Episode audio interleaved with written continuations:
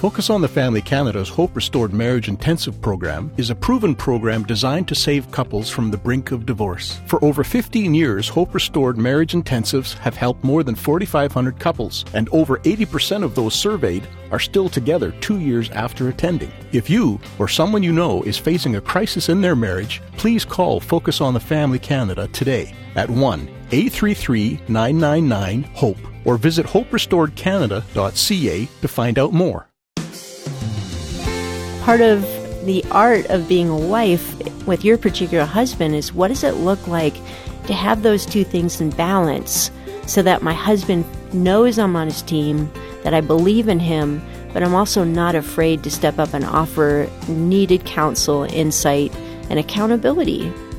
That's Doctor Julie Slattery describing the unique role that a wife can play in influencing her husband, and she was our guest on Focus on the Family earlier this year. That conversation about how transformative your marriage can be was one of our most popular programs of the year.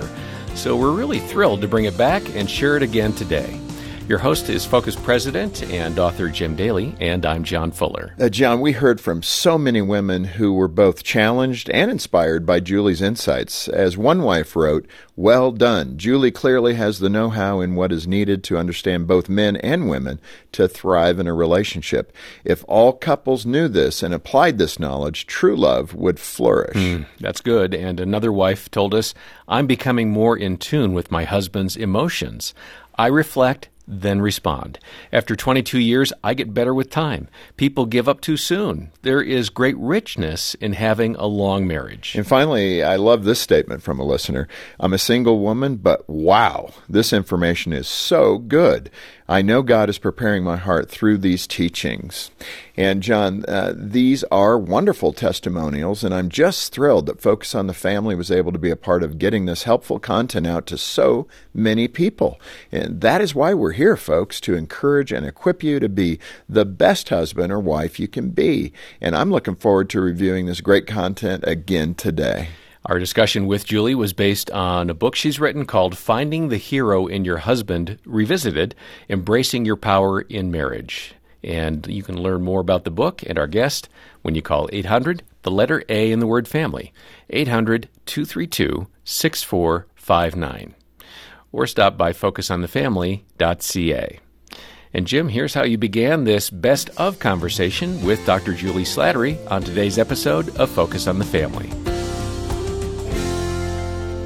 You're doing great. Uh, you are tackling an area of the proverbial garden that a lot of people don't want to go to, and that's how to strengthen marriages, help marriages, develop better emotional and physical intimacy in marriages. Uh, what drove you to that part of the garden?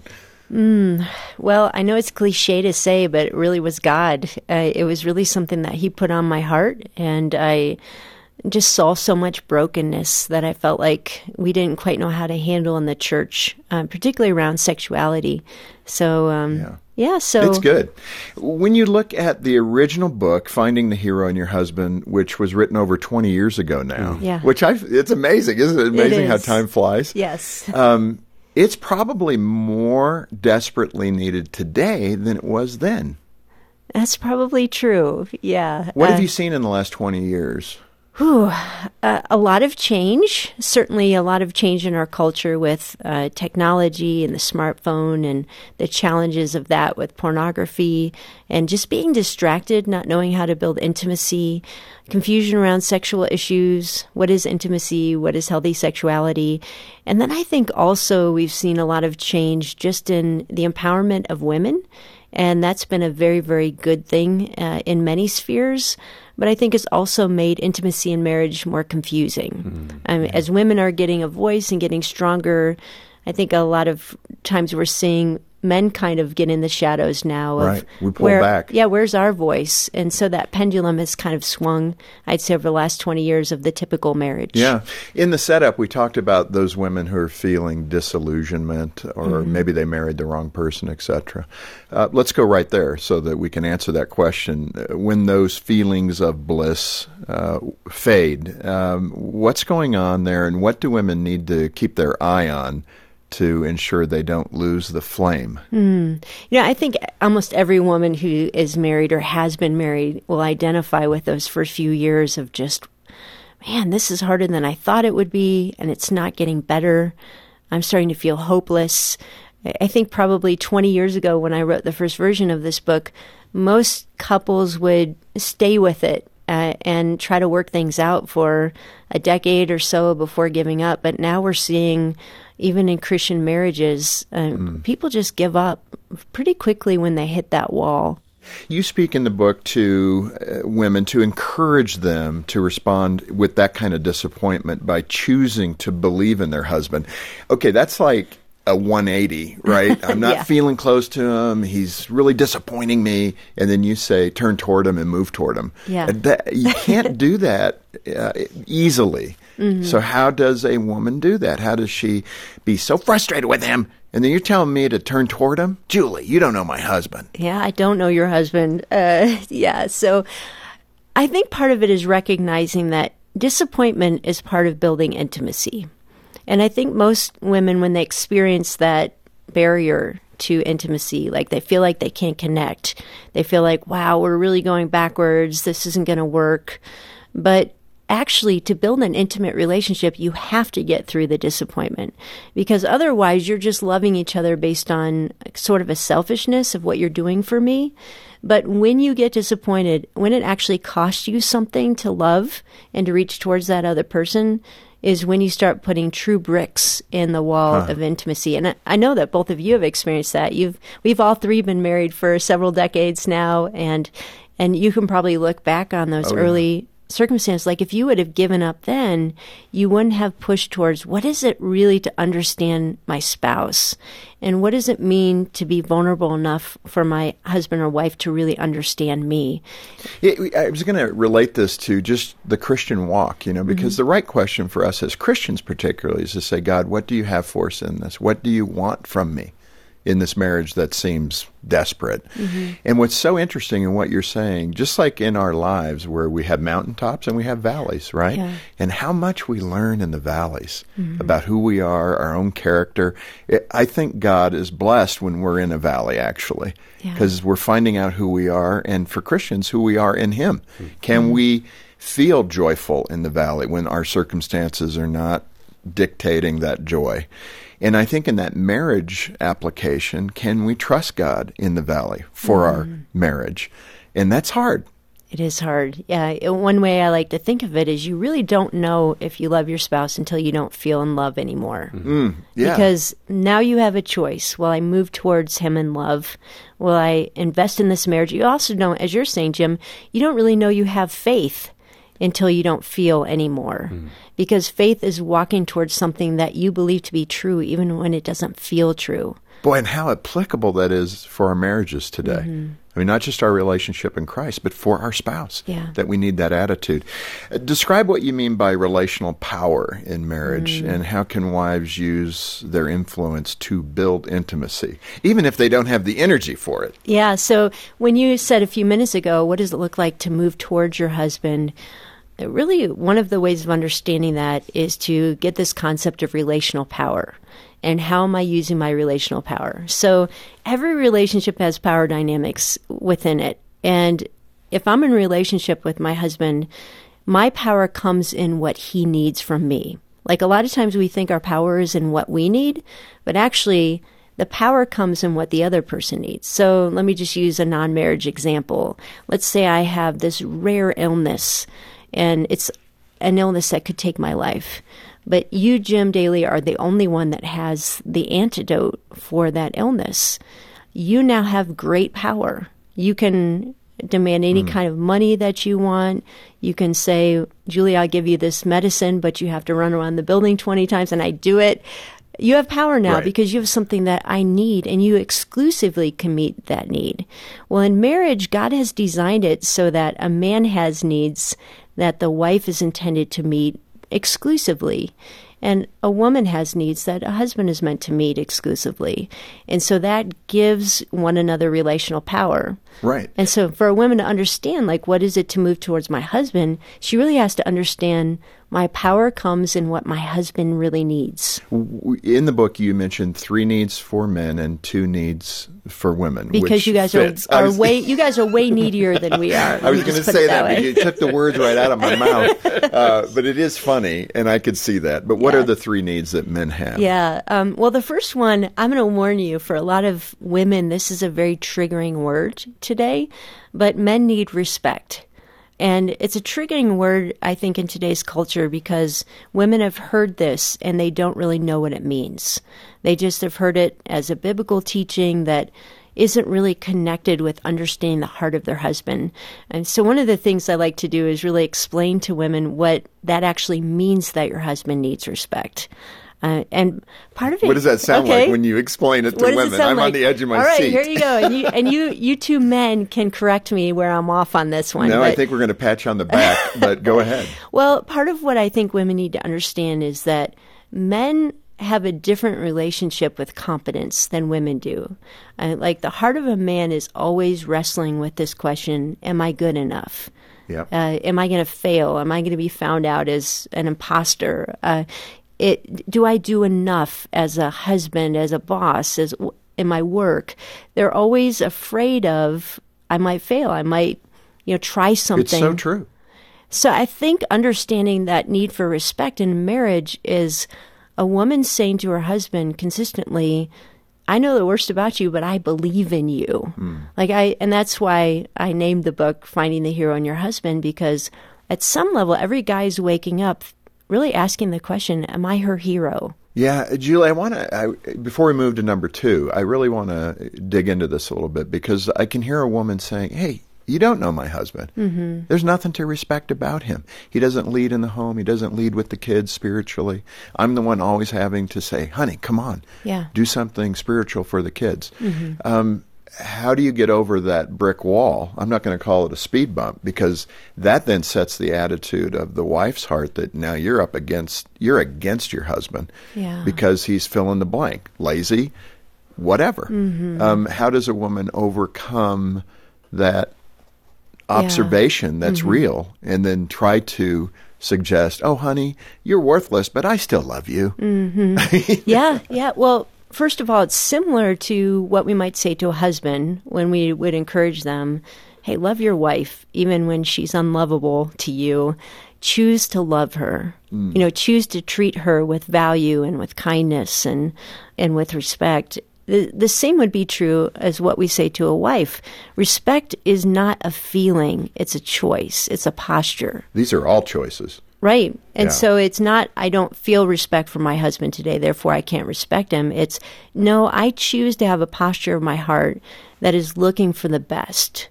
And one of the reasons that husbands don't lead and they behave in some of the ways that you mention is because we don't call them to that.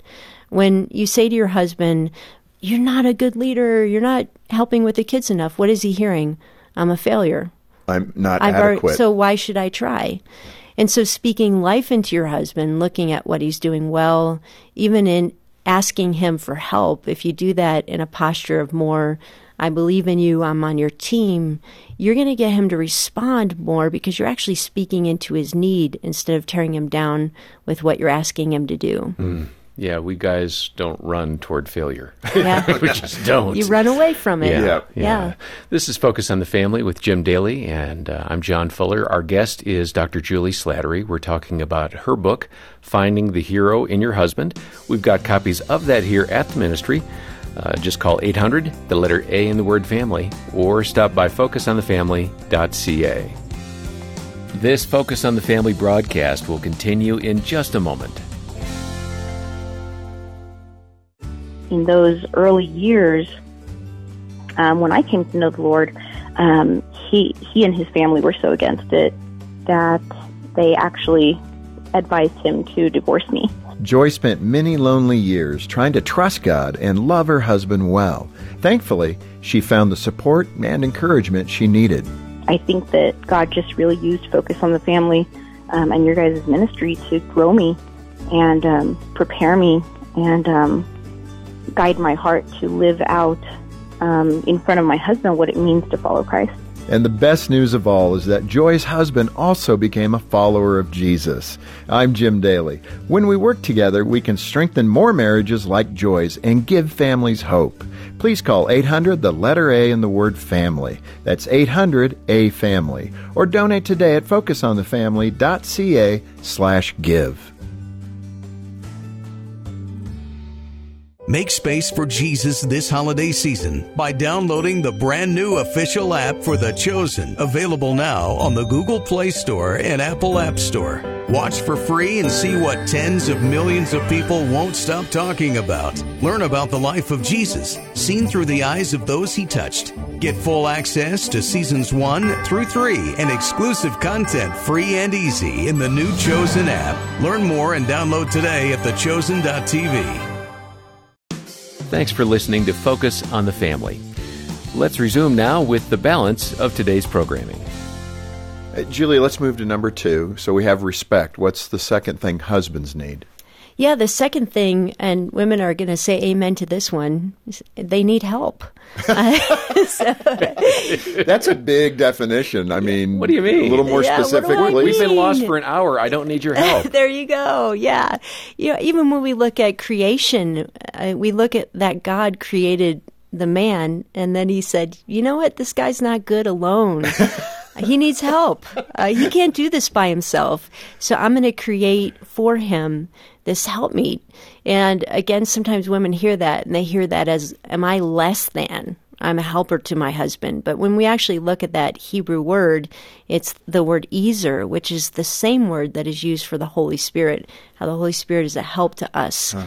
And so we see in the scripture that God created man and woman to be a complement to each other, that women were created, particularly within the relationship of marriage, to be that teammate. And that help can look like lending her gifts and her strengths and her insight, but it can also look like accountability. In oh, help. yeah, it can look like yeah, that. I'm sure it has before. Well, and you know, the interesting thing about that, I think after thirty-five years of being married, Jean and I, yeah. I've really come to that conclusion. She has made me such a better man. Mm-hmm. And I just wish I would have realized that year one or two and not fought that. Yeah. You know, that what you're saying there, that guide. Uh-huh. Um, yeah, men can be dumb sometimes, and we can do things that turn us into spiritual dead ends, right? Mm-hmm. But our wives are to help us, and they have a keen insight, typically, yeah. to point us in a better direction. But we don't Amen. always listen. Yeah. And and that's because there is probably a better way to offer some help to your well, husband, that's true. right? That's yeah, what you're on? So here's the trick. I think of these two needs of respect and help as like two wings of an airplane. And they have to be balanced. And most of us as women will emphasize one to the expense of the other. So you've got the woman who is only hearing the respect need and always encouraging her husband, but not holding him accountable, not setting boundaries, not using her voice. And that's a destructive marriage. But on the other hand, you have women who only want to help. They're always offering advice. And they sound critical. And they really, and they yeah. really haven't proven themselves to be trustworthy to their husband in terms of, yeah, she's on my team. Like, I can hear this because I know she's got my back. She's not being critical. And so part of the art of being a wife with your particular husband is, what does it look like to have those two things in balance so that my husband knows I'm on his team, that I believe in him, but I'm also not afraid to step up and offer needed counsel, insight, and accountability. Yeah. Julie, in that regard, again, I'm thinking of the woman that she's been on that path. Mm-hmm. It, it, these are hard um, emotions and disciplines to pull up out of. You're like in a rut. Yeah. So how how does a woman say, okay, I've been pounding my head, I'm hearing what Julie's saying, how do I get off that highway of criticalness mm-hmm. and onto a better path? I, I mean, you can understand it intellectually, yeah. but doing it is another thing. It is. You know, it starts with how we change anything, which is really confession. You know, confession to God, confession to one another.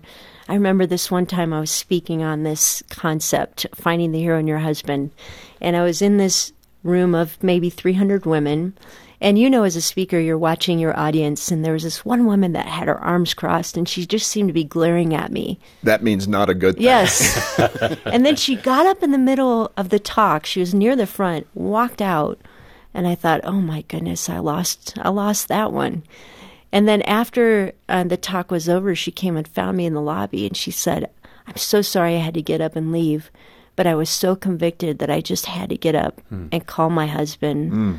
And just, I just cried. Like, I don't just realized I have been tearing you down for the last fifteen years of our marriage, and I don't want to do that anymore. Wow. And it begins with that. It doesn't mean that we're going to be perfect going forward, but the intention of your heart is, God, you've given me a good man, and all I seem to be able to do is criticize him. I want to change that. Wow, that realization you're saying is yes. the first step it really is. Out of the rut. Mm-hmm. Julie, those are the two. There's a third need that men have, and of course, mm-hmm. yes, men have more needs than women. That's pretty funny. And I want to get to the women's needs before we end today and then come back next time and drill in a little bit on all of this. So what's that third need that men have? Yeah, it's interesting. When I first wrote this book twenty years ago, I defined the third need as physical intimacy, that men have that strong need that needs to be met. But I totally rewrote that um, this time around because I've learned so much about uh, intimacy in marriage, about the sexuality in marriage. And now I'm phrasing it as the need is actually that a husband desires for his wife to share the sexual journey with him. Mm. And that's very different than just meeting a physical need. Uh, it's being in it with him in terms of whatever struggles he might have. What does physical intimacy actually mean to him in marriage? Right. So it's far more complicated than just meeting a physical need. And when need. you say it that way, it does connect to at least number two, uh, you know, that your husband needs your help. Mm-hmm. This might be one of the strongest areas that your husband needs your help. And uh, we'll dig in more uh, next time on this. But uh, let's go to women now. What is, you know, what's the first of the two that women need? Yeah, you guys should know this. You've been married for a long time, yeah, well, right? You wrote the book, so yeah. We'll give you our perspective. Right. You go first. Yes, uh, there you go. Uh, so what women really need, their first primary need is this need to be valued, to be cherished by their husband. So as a husband is waking up every day saying, am I her hero? She's waking up every day saying, does he still love me? Am mm. I still the one he chooses? And uh, that's why women can be so sensitive to a husband who's working eighty hours a week who, or who's golfing all the time or who is distracted by their smartphone. It's like, he's not choosing me. Mm. That's interesting because I was going to ask that. What is... Maybe you're giving us too much credit for being married so long and understanding these things. But, you know, what are those things that communicate being cherished mm-hmm. to a woman? Because, you know, sometimes for men, you got to grab us by our face, yeah. look us in the eyes and say, honey, I need this. Yes. Yeah. So it's one of those moments. Yeah. First of all, you have to know your wife, and not every woman is the same in how she experiences, how she feels loved, like Doctor Gary Chapman's Five Love Language is a great starting place, but for some women, it really is that quality time huh. that I choose to be with you. Some women really need to hear the words. Affirmation, they, yeah, words of affirmation. Yeah, if you That's write, Jean. If you write her a card and yeah. just really express how you're feeling and why you love her so much and what you love about her, like that's going to be it. Uh, it can be gifts. It can be acts of service. Uh, so you need to understand for your wife what it is. Like I remember early on in our marriage, Mike would bring me flowers. And I'm like, thanks, hon, but I don't really like getting flowers. Like, that's not my thing. Uh, and then he He's learned, trying. Yes. Like I never, it took me a long time before I told him that that, I appreciate the gesture, but it doesn't mean a whole lot to me. Like when he brings me my favorite coffee, that means a lot more to me. Wow. Yeah. But the movies so, aren't full of guys bringing the coffee to the girl. It's always flowers. Yeah. That's why you have to study your wife. Yeah. No, yeah. That's good. What's the second aspect of a woman, uh, a woman's need? Yeah. Well, he, this one I'm going to get a little pushback on, because oh, it's good. Not very culturally uh, consistent today. But I really believe that in intimate relationships, a woman needs protection. And when I say that, I mean women are capable of doing so much, of providing for ourselves, of making decisions for ourselves.